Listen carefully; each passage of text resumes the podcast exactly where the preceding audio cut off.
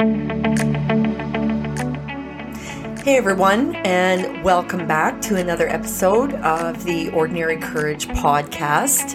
Um, we had taken a little bit of a break over Christmas, and then um, we had we had kind of extended that break uh, for all of January, and so last week was our uh, kind of our 2021 kickoff. Uh, we are still in season two here for Ordinary Courage. Um, and if you're new with us, uh, we actually just launched Ordinary Courage uh, last July and um, in the middle of COVID, and that we're still in COVID. Um, but yeah, so it's been it's been uh, it's been quite a journey, um, just uh, figuring this whole thing out. And so before we, before we, before I um, just kind of get into a little bit of my story and stuff like that, uh, the things that I wanted to talk to you guys about today. Um, I wanted to put a little plug in for the Terminator Foundation. And I know, um, I know some of you, you know, that are more local here in Calgary, Alberta, and stuff like that, you're going to know, some of you will know about the Terminator Foundation, but we are, we actually have a lot of people uh, listening from the States, uh, places over in Europe. Um, it, it's actually incredible just how far reaching um, the podcast is is starting to go. And so some of some of you folks out there may not know about the Terminator Foundation. And so I am I'm I'm also like I'm the host of the Ordinary Courage podcast, but I also founded the Terminator Foundation. And um, so really in a nutshell what Terminator is, it's a program for youth and young adults that are struggling with drug and alcohol addiction and mental health issues and we train them to do triathlons uh, to help strengthen their recovery. And so we, um, yeah, we I, I started the foundation about seven years ago, and it just started with uh, a 5K run at the time, just to raise awareness around the issue of youth addiction. Um, and and back then it was, uh, I mean, seven years ago when I started that run, it was uh, I was, I had been going through, uh, for those of you that know again, um, I was going through uh, a struggle with my second oldest daughter, Eden. And um, long story short, um, some of those episodes are actually earlier on in season one where we talk about the story with my daughter. But Eden had ended up on the street and basically, it just it was horrible. It was just horrible the stigma the shame um and just the like everywhere we went for help whether you know our healthcare system places like that hospital nurses like all of that kind of stuff. And so that is where the youth addiction awareness run came from was from from my own experience as a parent. And I just knew that I wasn't the only parent going through this. And there had to be other parents out there that were probably feeling the same as, as I was. And so that's where the, that's where the run came in. And then about two years into the run, uh, I launched the triathlon part of the program. And so now today, um, seven years later, um, we have a full blown, um, I, I really believe that the Terminator program, like the triathlon part of the program, is absolutely a therapeutic approach to overcoming addiction and mental health issues. And we, I, we see it. We see it with our athletes. Um, we see them overcoming meth addictions, heroin, fentanyl, uh, marijuana, suicidal ideation, you know, being able to significantly overcome depression, anxiety, um, all sorts of uh, mental health issues. And so I'm I'm absolutely pumped about where the program is today and where we're going here in 2021. And so because I uh, I kind of um, well I have the microphone so and it and Terminator is uh, you know is uh, it's a huge part of my life and uh, it's probably in a lot of ways it's like my baby and and so I'm really passionate about it and so I wanted to just uh, I haven't done that yet actually and so I wanted to just put a little plug in um, for the Terminator Foundation and uh, so I'm I'll have some of the links and stuff like that in the show notes uh, but it's terminatorfoundation.com and uh, what the vision, I'll just end with this, but the vision for Terminator is to see it go national, so all across Canada here. And then I really believe that Terminator uh, is meant to go global. And uh, I'm I'm looking forward to the day that I see Terminator in the states. I see it in over in Africa and Europe, like literally all across the world. And so we first of all will uh, will we're going to take over the nation of Canada with the Terminator run. But uh, yeah, if you're interested in learning more about it, please visit the website terminatorfoundation.com. Uh, you can learn more about the program, uh, about the foundation, uh, the amazing people that we have on board, and uh, just um, just really really grateful and astounded at how, you know, sometimes when we go through something that is, can be so devastating, there's actually so much good that if we, if we allow it and if we maybe step out of our comfort zone. I know I had to do that in building Terminator and, but how there's, there's so many beautiful things that can come out of some of the the ugliest things that we can ever go through. And on that note, um, I I uh, wanted to talk a little bit. Um, so I I have a couple of other episodes out in I think season one, and I've you know shared a little bit more of my history and a couple of those and stuff like that. But I'm so I have four children. Uh, they're pretty much all well, not pretty much. They really are all grown. My youngest son is almost 18 and he'll be 18 in April. And then, uh, they just all go up from there to, uh, uh, almost 29. And so I, I kind of wanted to share a little bit about, um, and I was thinking a lot about this as I was preparing to sit down and, and record and, you know, what I wanted to talk about. And I realized like I, it just ends up being about it comes back to me and it ends up being about me and so what i wanted to talk to you guys about was my my youngest son gabriel's uh, addiction and uh, and mental health uh, concerns i'll call them. And uh, i i've talked about it maybe a little bit. Um, I haven't, uh, I've just been,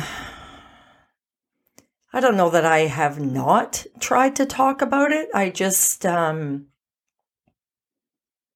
I don't know. I, I think I've just been just dealing with it. And, um, and so Gabriel, like I mentioned, he's, uh, he'll be 18 in April.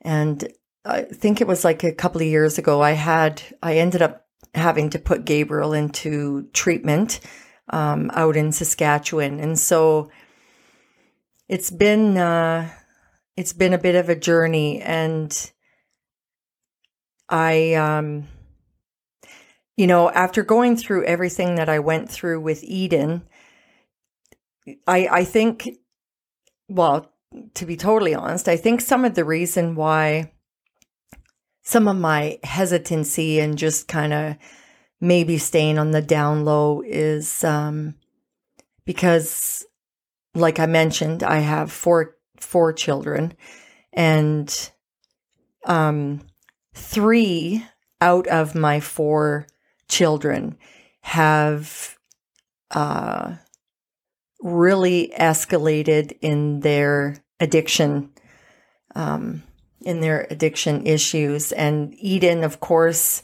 um ended up being you know the worst um, case scenario. Um, but it's also been extremely challenging uh, with Elijah and with Gabriel.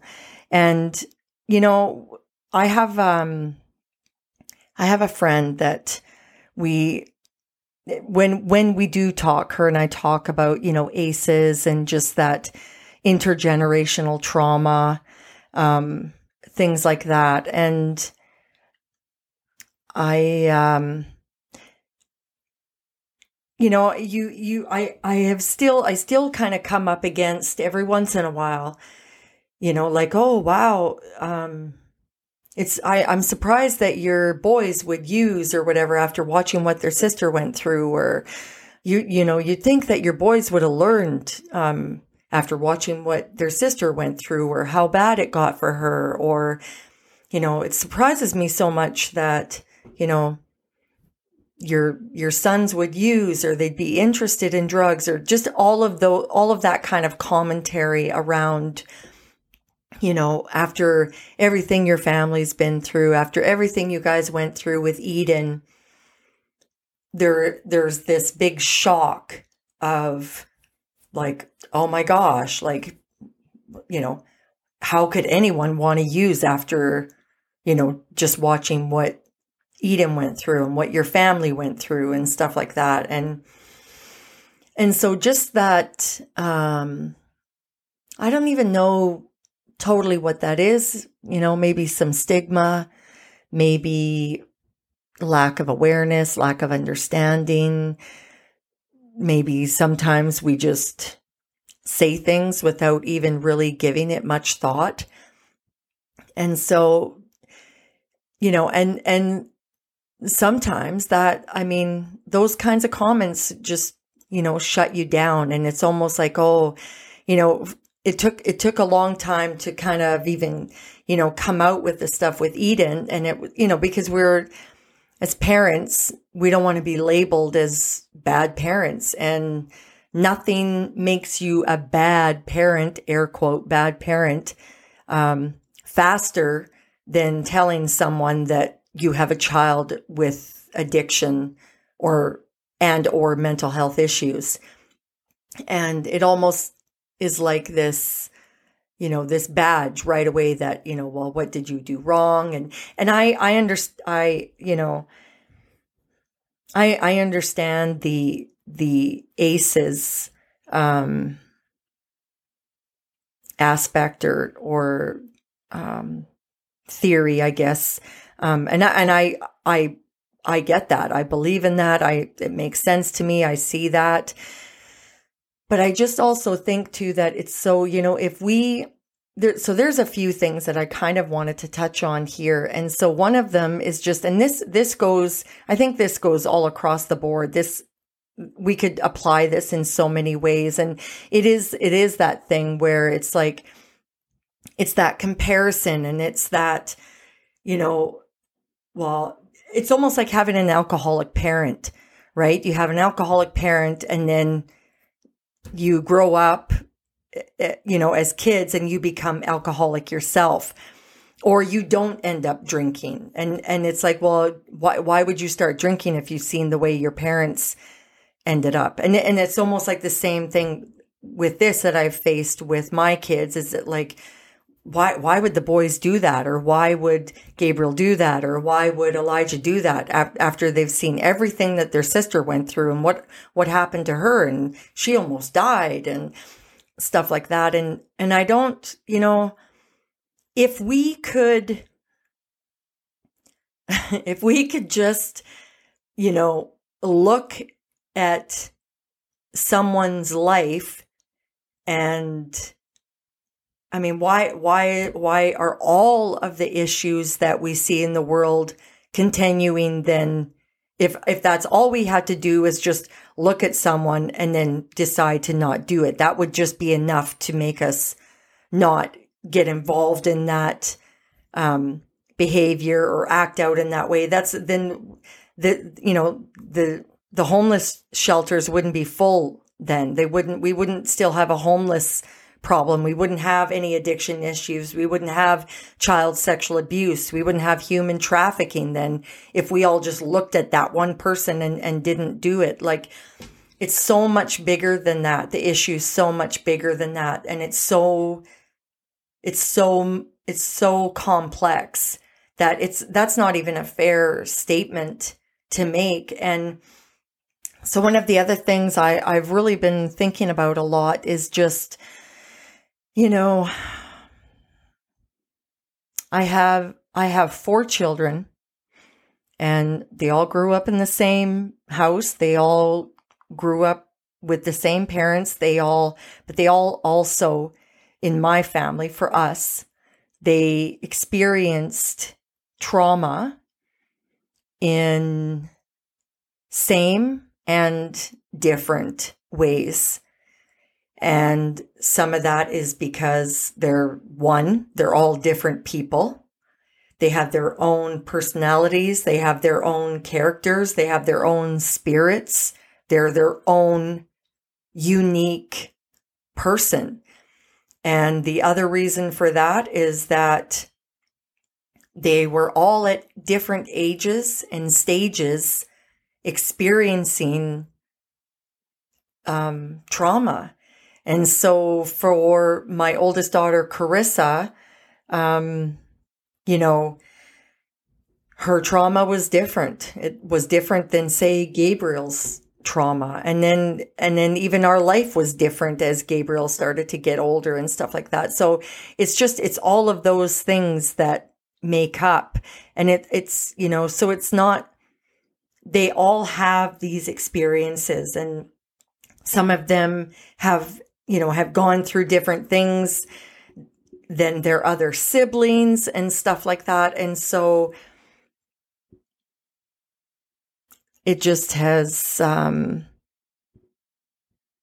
it's almost like made for their own individual recipe of pain, of, um, of trauma, of learning to cope, of, um, you know, having to to go through loss and grieving and and all sorts of stuff. And so when I when I look at Gabriel and so and and this is where too in the very beginning I said it really I I really realized that this all just kind of comes back to me.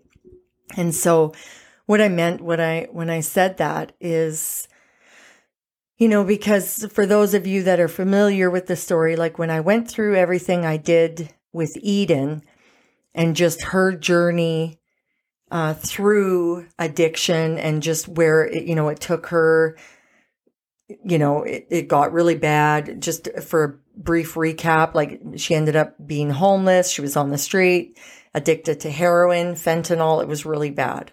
And so going through that, and that was like five, six years of that. And so it was hell. It was a long time. Um, it was hell. And then even kind of through some of that process, um, my other son, Elijah, started, um, you know, started needing extra supports around his addiction issues and stuff like that too. And so it just felt like it, that whole thing went on for a really long time. And so kind of fast forward here now and, you know, Eden's just over four years in long term recovery now. And, you know, my other son Elijah's doing pretty good and he's out in, in Saskatchewan working and finishing school. And for the last couple of years, I've, I've had some really significant challenges with with Gabriel. And so Gabe is my only child at home now. Every everyone else is off and grown and you know my girls have families of their own and stuff like that. And so it's just me and Gabe at home. And these last couple of years like I mentioned earlier like I had him in treatment a couple of years ago thought that was it was great he was there he was actually in treatment it was a lo- it was a long-term treatment center in Saskatchewan uh, called Rock Solid and so he was there for close to a year or just a, actually a full year. And he did amazing. He did incredible in that program. It was awesome. He came home um, in July. And, you know, not that I, because I've been down this road a lot, and it's it's not that I thought we were going to ride off into the sunset, you know, or anything like that. But I just, you know, you, of course, you like every parent, you kind of hope for the best, and and hope that, you know, you're able to move past all of that. And it just really, he very quickly, um, just slid right back into all of those same old patterns of behavior, started using again. Um, you know, when it came time for school in September, he very quickly was blowing off school uh, it just it went from bad to worse, like zero to sixty kind of thing. Just nose dived, and and honestly, for these last two years, it has been hard, really hard, really hard, and it's there. There have been a lot of ups and downs. Um, that first year that Gabriel was back he, you know, he left home. He was couch surfing for over a month. Uh, by the time he came home, uh, he was not doing well. His mental health had totally just kind of tanked. Um, that Christmas, he was in and out of the hospital. It was scary. It was really, really scary. And I remember, so that would have been not just this past Christmas year of 2020, but the following Christmas of 2019. And I remember our first, like, having to take him into emergency and, you know, and then having to watch as he's taken into the psych ward and just needing to be assessed and that whole thing. And I, I could not believe that I was back here. Like I was back here in that, back here dealing with this shit, you know, back in just that right smack back in addiction. Just the ugliness of addiction, the pain of addiction, the, the turmoil of addiction, the insecurity the insecurity of that addiction brings. And I remember walking out to the to the parking lot. It was six o'clock in the morning. We had been in the hospital for hours and hours um, until he was triaged and all of that stuff, and it was horrible. And I I remember getting back to my car. It was six o'clock in the morning, and I lost it. I lost it in the car, and I remember just beating, beating the crap out of my steering wheel and I just grabbing it and pulling back and forth. I wanted to rip that thing right out of the the dash. Like I was so angry. I was so angry. I was screaming and crying and just why, why, why, why, why is this? And just feeling, I remember this overwhelming sense of this overwhelming feeling of,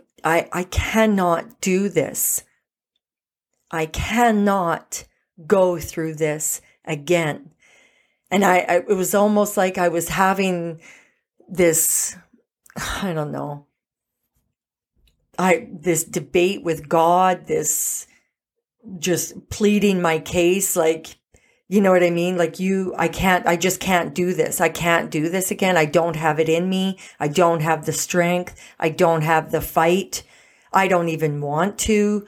Um, this is not fair.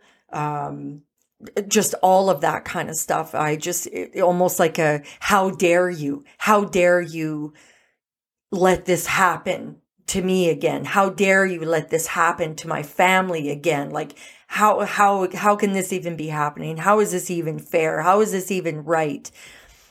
Finally, I made my way home and and then also just the shame of it too, you know, I just was like you know, just that feeling of like, what is, what is going on? Like, what is going on in, in my family? Like, and so that was kind of the, really the, the tipping point.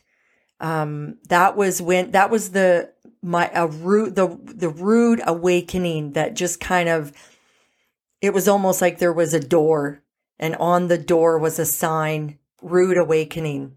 And I had just walked through the rude awakening door and there was like there was no going back once once I walked through the rude awakening door. I was it was like it it just it's been rough ever since.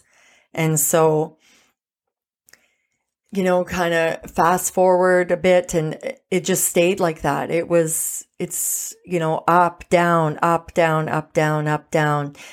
Um, couldn't keep Gabriel in school, constantly missing school. Like a lot of the, you know, I know, I know this is a, in a lot of ways, this is a very familiar story for a lot of parents dealing with addiction and just as a side note, it doesn't always show up like this. I, I have also known families and youth that totally stay in school and they're straight A students and they are high and getting messed up on stuff every day. Um, so it doesn't always look like this. And, uh, but for me, it did. For us, it did. For Gabriel, it did.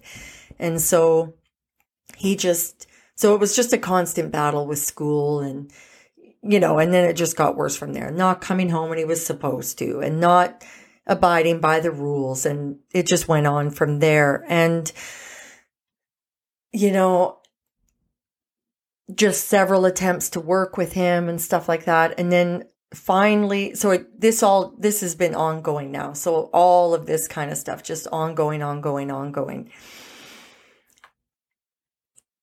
and then you know get to this kind of last fall of 2020 and then oh yeah how, how, i can't forget the the pandemic. And then the pandemic happens right in the middle of all of this which totally just made everything worse um, for what i was personally dealing with with gabriel and his using escalated um, his mental health es- escalated. everything just went went off the rails, and and yeah, this last year, um, you know, he just started to get more aggressive and more violent, more you know, just outbursts of anger and rage and self harming and things like that, and um, and then, so this is all through now kind of 2020. And then just before Christmas again here, just this past December 2020, we're again back in the hospital, a couple more stints, you know, in and out, just stressful. And then, you know, and so so this so I'll just kind of speed up a bit. So then this brings me to um we'll just jump into January here. So January, it's 2021. It's a new year. You know, we're all hoping to put some of the COVID stuff behind us. Hopefully, you know, new year, hopefully some new starts with some things. And so I had been holding on. I, I feel like white knuckling it. Um, from this, say, late November uh, to early January because I had finally uh, convinced Gabriel to go back to treatment. And, you know, and just to get the help that he needs. And he agreed to go. And so, but we, you know, we had to wait. There was, um, there was a bit of a wait list and stuff like that. And so I, yeah, just kind of holding on through the holidays. Christmas was, was, um, well, it, and this is the thing too, is, uh, it's like, well, I'll just, yeah. So Christmas was okay in ways because of just other parts of my life and other parts of my family. And then I, and then on the flip side, I'm dealing with all this stuff at the same time. So I had some like really wonderful, beautiful moments at Christmas. And then I had some really ugly shit to have to deal with at Christmas.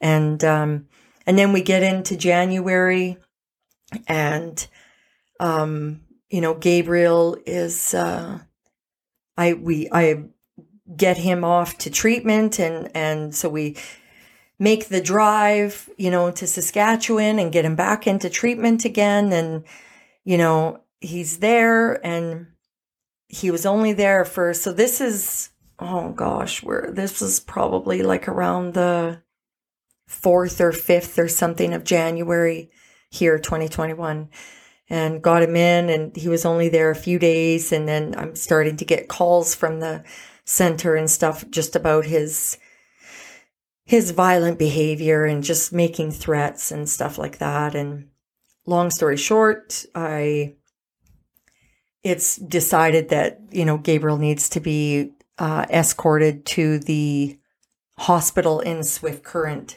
and so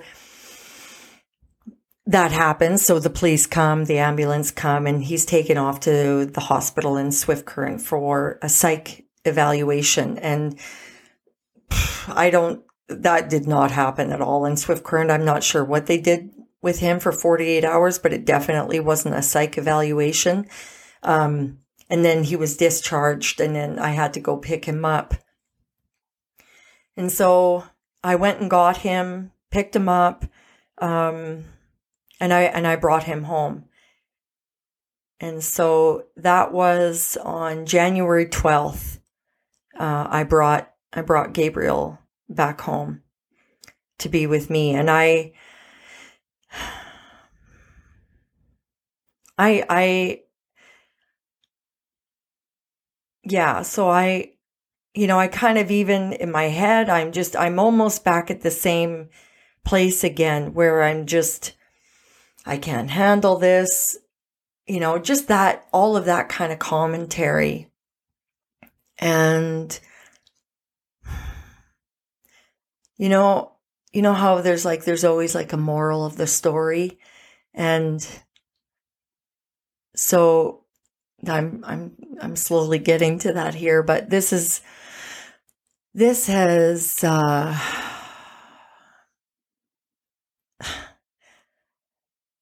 you know you know how people say like you know with I'm jumping a little bit here, so just, you know, jump with me. But you know how, and pardon my French because I'm going to say the F word, but, um, you know uh, people, you know, there's those like the hashtags and there's stickers that people will put on their vehicles, like bumper stickers and stuff like that. And it's like hashtag fuck cancer, you know, and stuff like that. And I, like, I get it but it's like, oh, hate cancer, hate addiction, like these, like just, I hate addiction and stuff like that. And I've been, I've been thinking about that a little bit lately. And I, I mean, don't get me wrong. I don't love addiction, um, by any means, but I, I don't know that I could actually say that I hate addiction. I really don't like what it does. Um, I, you know, it causes a lot of pain. It causes, I mean, it rips people apart. It rips families apart. It's probably one of the most destructive forces that I have ever come up against, other than I think, you know, what tops it is like child sexual abuse and just, which, I mean, if anyone studies addiction long enough, a, a lot of, a lot, most, more often than not, um, not a hundred percent, but more often than not, there's been some form of, you know, child abuse and stuff like that. Not in every case. So don't, you know, don't get me wrong, but, but I also, you know, going through all of this stuff and this is a really roundabout way of getting to kind of like the moral of the story, but I, I have actually learned so much about myself because of addiction that I wouldn't have learned without going through these things, without going through these stories with my kids. And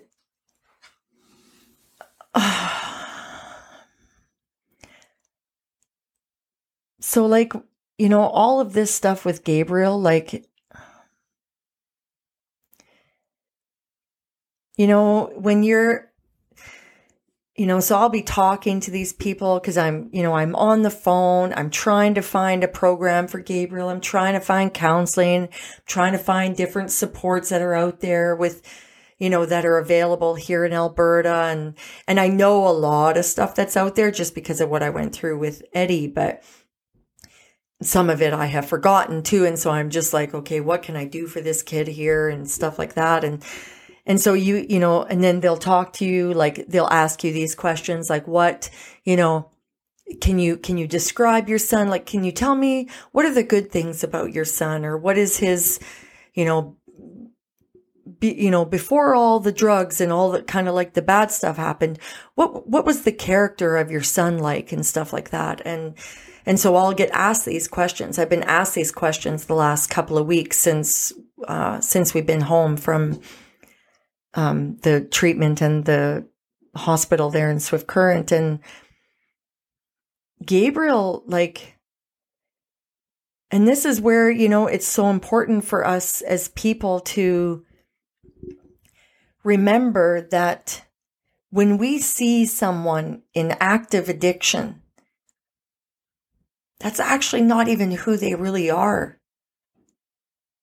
That, that's, that's what addiction does it changes them, but that's not in their core, in their spirit, in their soul. That's not who they really are. And I, you know, I'm, I'm explaining who Gabriel is. And I'm, you know, the, some of the first words that come out of my mouth when I talk about my son is, he's loving. He's one of the most loving people I know. He's, he loves his family. He adores his family, his sisters, his brother. He absolutely is mesmerized and adores his nieces and nephews. You know, he, he loves being an uncle. He's kind. He's compassionate. He's incredibly funny. Um, He's thoughtful. He's sweet. Like he's so sweet. But that, that person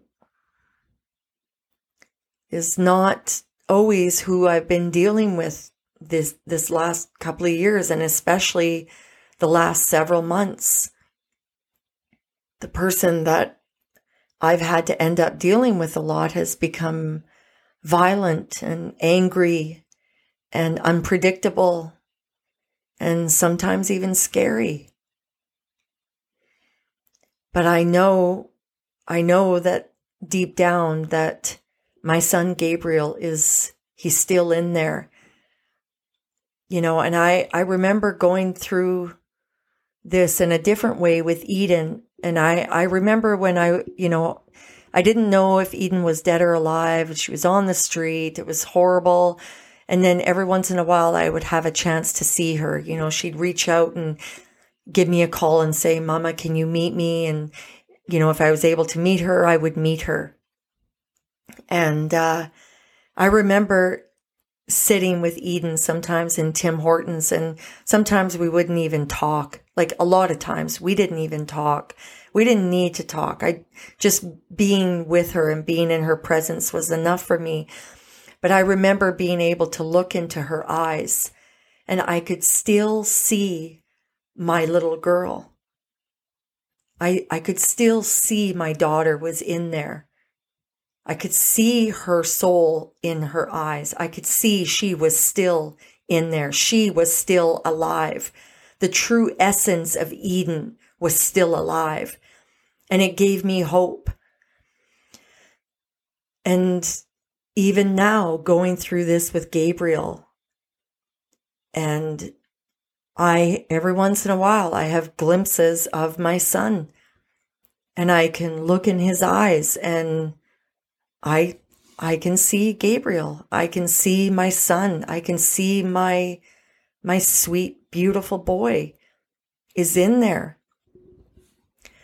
And so we're kind of, you know, some, and this is obviously, this is probably not done for me because I'm, we're not done.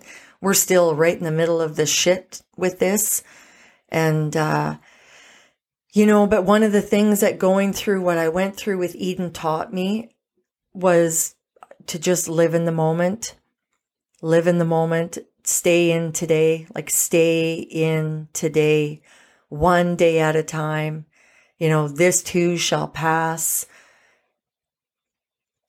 And to just not have, you know, expectations, you know, obviously boundaries, really learning some solid boundaries and, but going, going through this again here with Gabriel, one of the big things that I have, I have chosen to do is to not kick him out.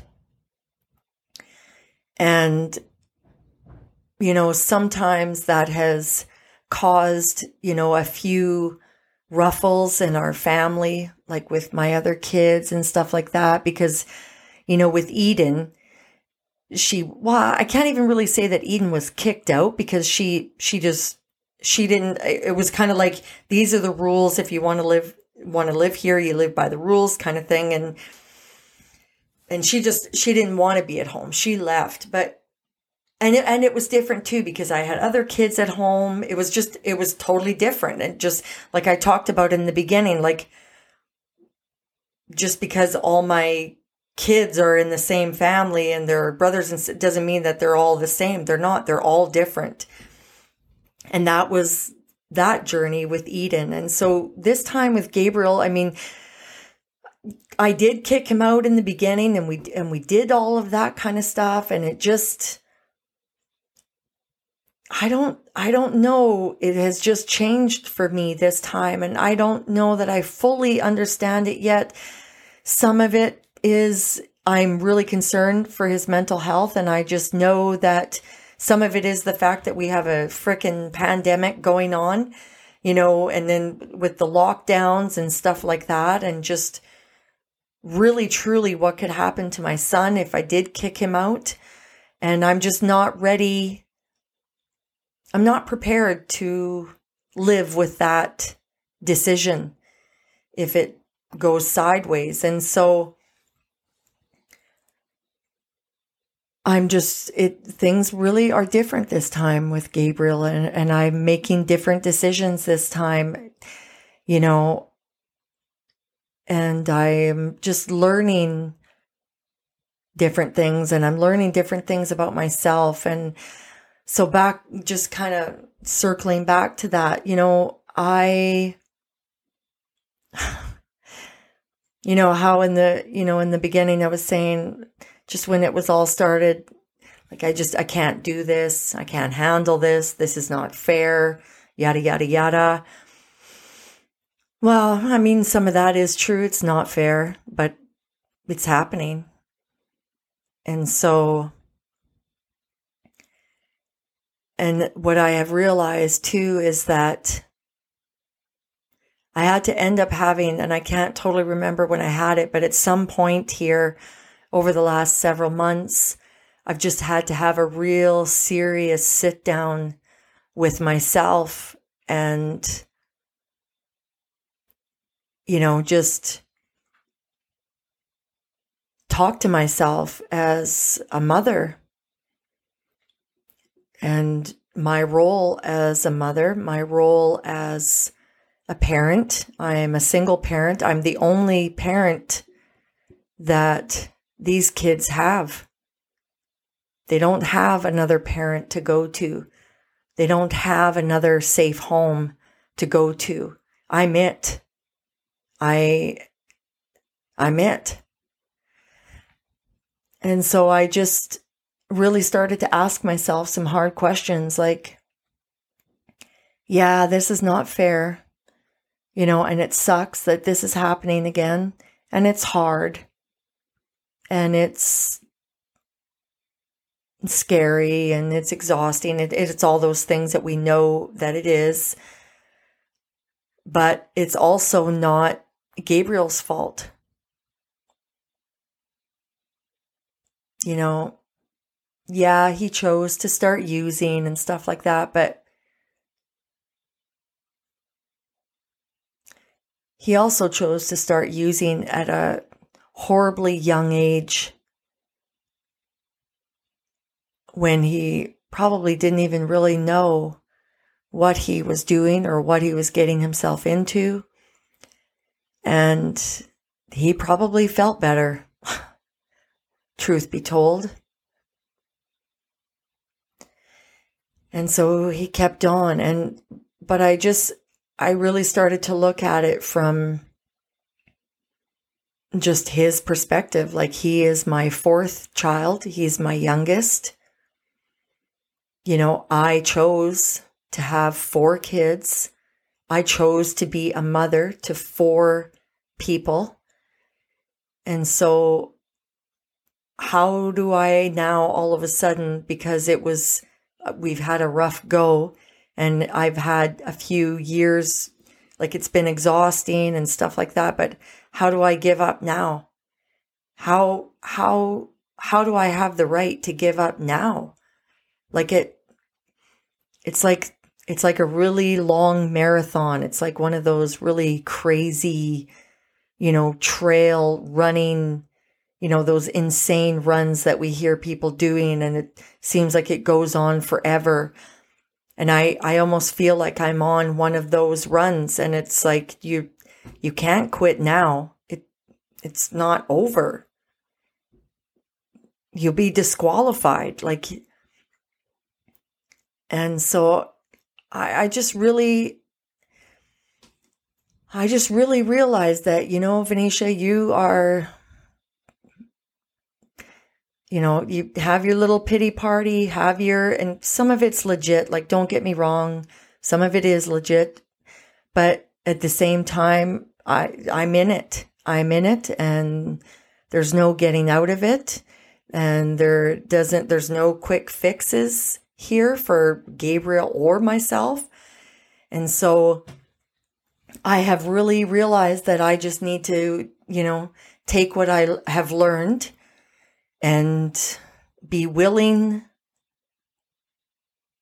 to be stretched more, further, longer, harder, like, and if I, if I, you know, I know that Gabriel is no accident. He's not here by mistake. He's totally chosen to be here.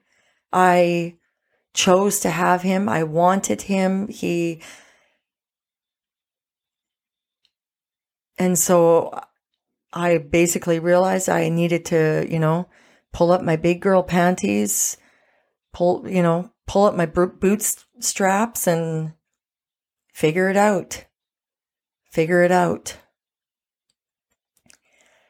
And just having that awareness and just realizing, you know, making that very, very, very conscious decision to be all in, to be all in for Gabriel, to be all in to fight for him, to be all in to help him find his way. I have no idea how long that might take. I don't know what that might look like. Um, Today where we are at right now. I'm I'm not choosing to kick him out. I'm choosing to you know, have boundaries, but at the same time where he's also open to looking for help and looking for support. He's willing to go back into treatment. And so we're waiting, you know, for another opening to happen here at a different location. And it might not be, he might not be able to get in there until he's 18, which is in April. But we're just taking it one day at a time. And I, I don't, it, it's, you know, we can, I guess, I guess, you know, the moral of the story is that we can, we can go so much further than we think we can go. We can dig so much deeper than we think we can dig. And I, you know, Gabriel going through this with Gabriel has taught me that and and I also really like if I don't fight for Gabriel, who will? Like who will? And so I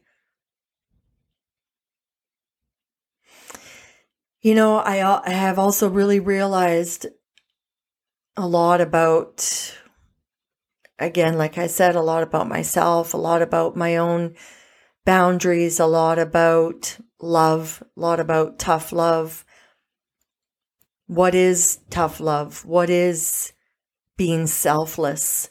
What is, you know, and it's not saying to put up with like shit and abuse and stuff like that, but if I actually believe that you know, my son is not, he's not in control. It's not a matter of a moral choosing or a moral failing or, you know, if I actually believe that his brain is being hijacked by his addiction, you know, there's some stuff that's going on now. There's, you know, his mental health. It's like it's depressing. He's struggling with depressions, all all of that kind of stuff, right? If I actually believe all that, then it it makes room for me to be more compassionate. It makes room for me to not take some of this stuff so personally.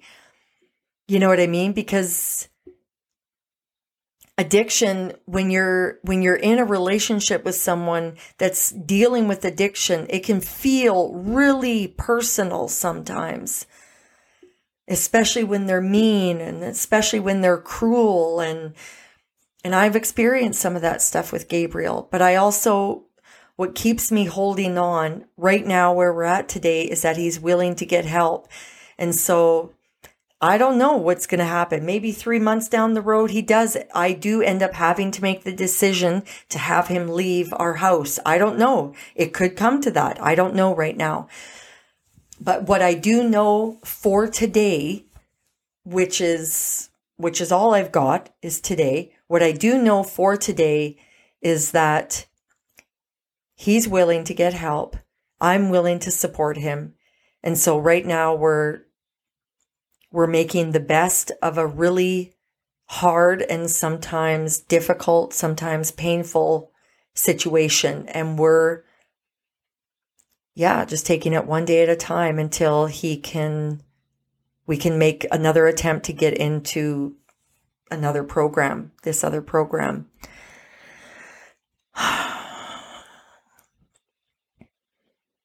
I don't know. I don't know if, uh, I don't even know if I really if I really had a moral of the story. I don't know.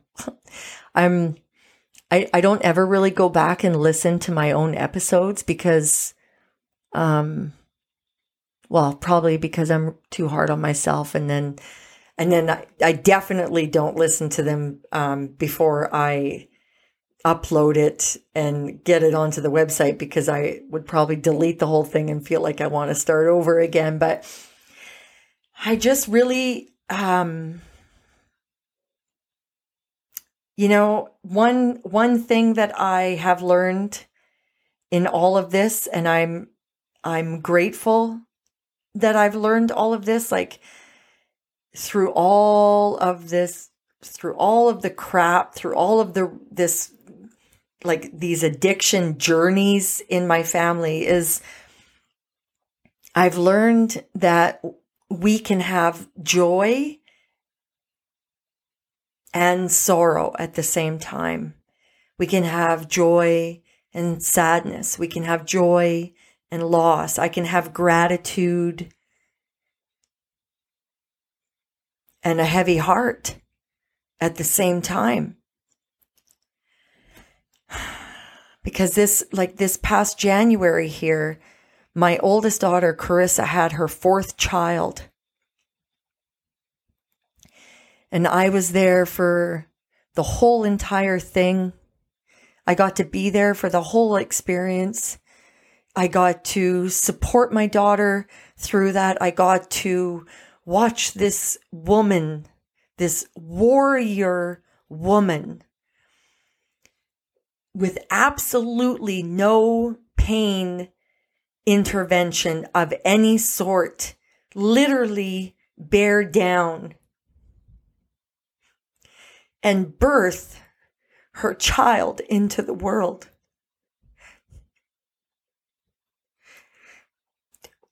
It was beautiful. You know, it was, and I remember as you know, we're going, we're going through this experience, and she's finally at this stage where, you know, she's on the mattress. We've got her on the mattress, and it's time to push and and I've got her leg up and I'm holding her her kind of like her arm, her forearm kind of thing. Where, you know, we're like trying to sandwich her so she can push the baby out. But I, you know, and she's pushing and pushing and bearing down and bearing down. And, you know, and, and as the, as the baby's head, little Silas's head is starting to crown, I can see because I'm my I'm right there. Like I'm I'm like I like to be right in the thick of things, and so I'm I'm right in there, um, and I can see my grandson's head start to crown and just the size like and and and and then I knew it like it had gotten to this point at you know in in that moment of pushing where you know you could kind of see it on the midwives faces and stuff like that. And i could even see myself like this is a big baby we got to get through here. And you know and and they're they're trying to you know make things a little bit easier there and you know lubricate stuff there and stuff. And and they're like Carissa you need to push. Like they're saying you really like this is you need to really bear down. And I I remember for a split second a split second I I had a just a quiver of like fear cuz I I caught I caught where really how um I don't want to say serious, but but it was kind of serious at the same time. Like this is, you know, this is she's going to have to bear down harder than she's ever bear down in her life. Like we we got to make sure this baby comes through. Like we get this head through. And I remember just for a second there, just being a bit fearful. Like oh my gosh, this is this is serious, and like a little bit scary. And I remember just telling Carissa, like, you know, like, daughter, like, push. And I remember just being right in there, like, and I, I guess I was yelling, you know, I was yelling at her and I'm like, push, push, like, hard, daughter, hard as hard as, like, basically, you need to push with your whole life, your whole, like, everything. Life depends upon you pushing this baby out right now. You need to dig in deeper than you've ever dug in your entire life. You know, and she did. She did. She brought that baby through. He was nearly 10 pounds, that, that little guy. he, well, not so little, but yeah, he looked like a little boxer when he came out. But I, you know, so that was like in the midst of all everything else that's going on in my life, I'm experienced the greatest experiencing the greatest joy.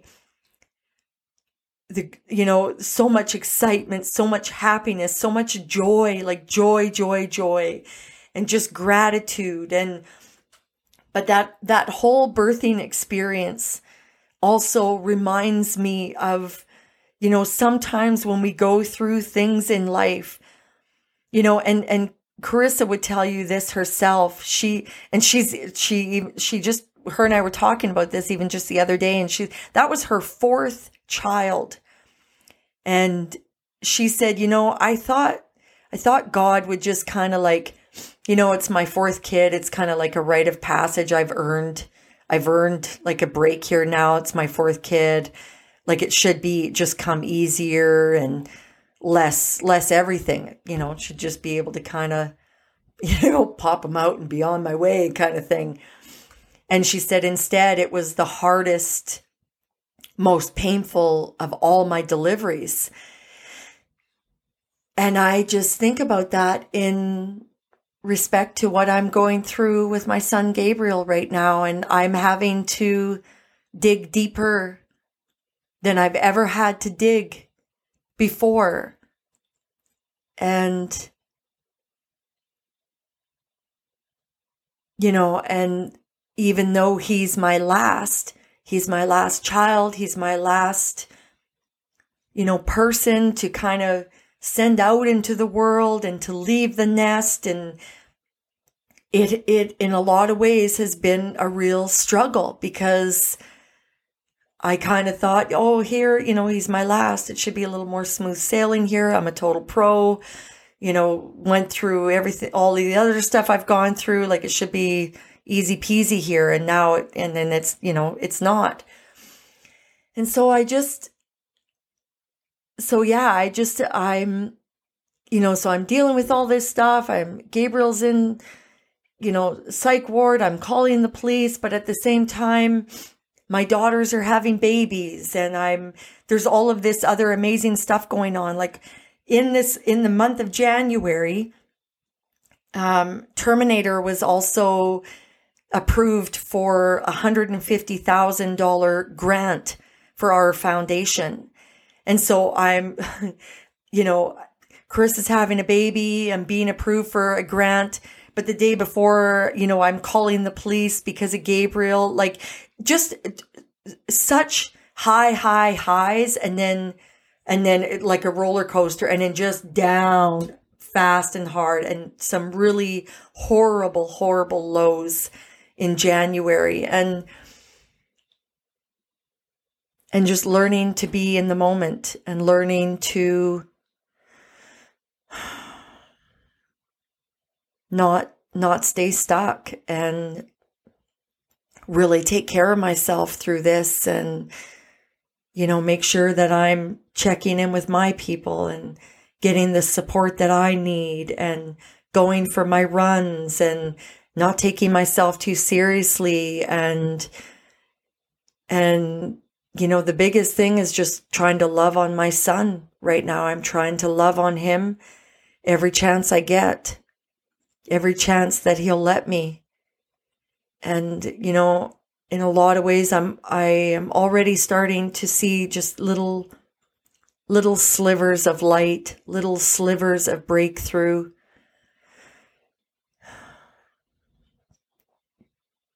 And yeah, I'm, you know, just choosing to believe that, choosing to believe, choosing to have hope, choosing to have faith that we will get through this. I don't know how long it's going to take. I don't know what it's going to look like, but that we will get through this. You know, the serenity prayer, like, God grant me the serenity to accept the things I cannot change and the courage to change the things I can and the wisdom to know the difference. And courage. You know, it takes courage to be in hard places and to love when they're unlovable. And addiction really makes people unlovable. But it's just, it's, it's like an outer shell. It's not the real person. And, you know, love and love and joy are are pretty powerful weapons and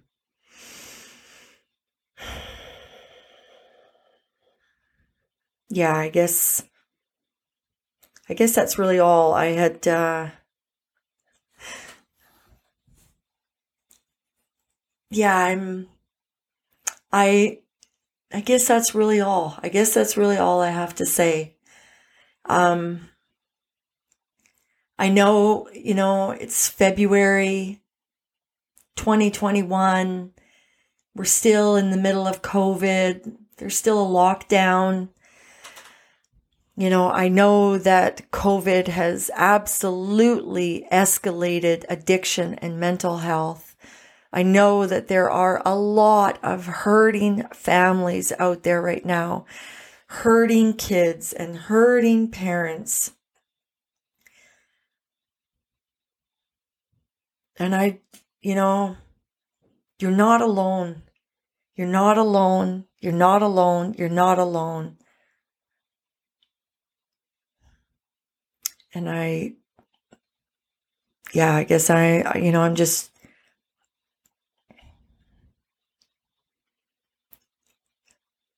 I just, I just really, I just know that this thing impact, impacts so many people. So many people.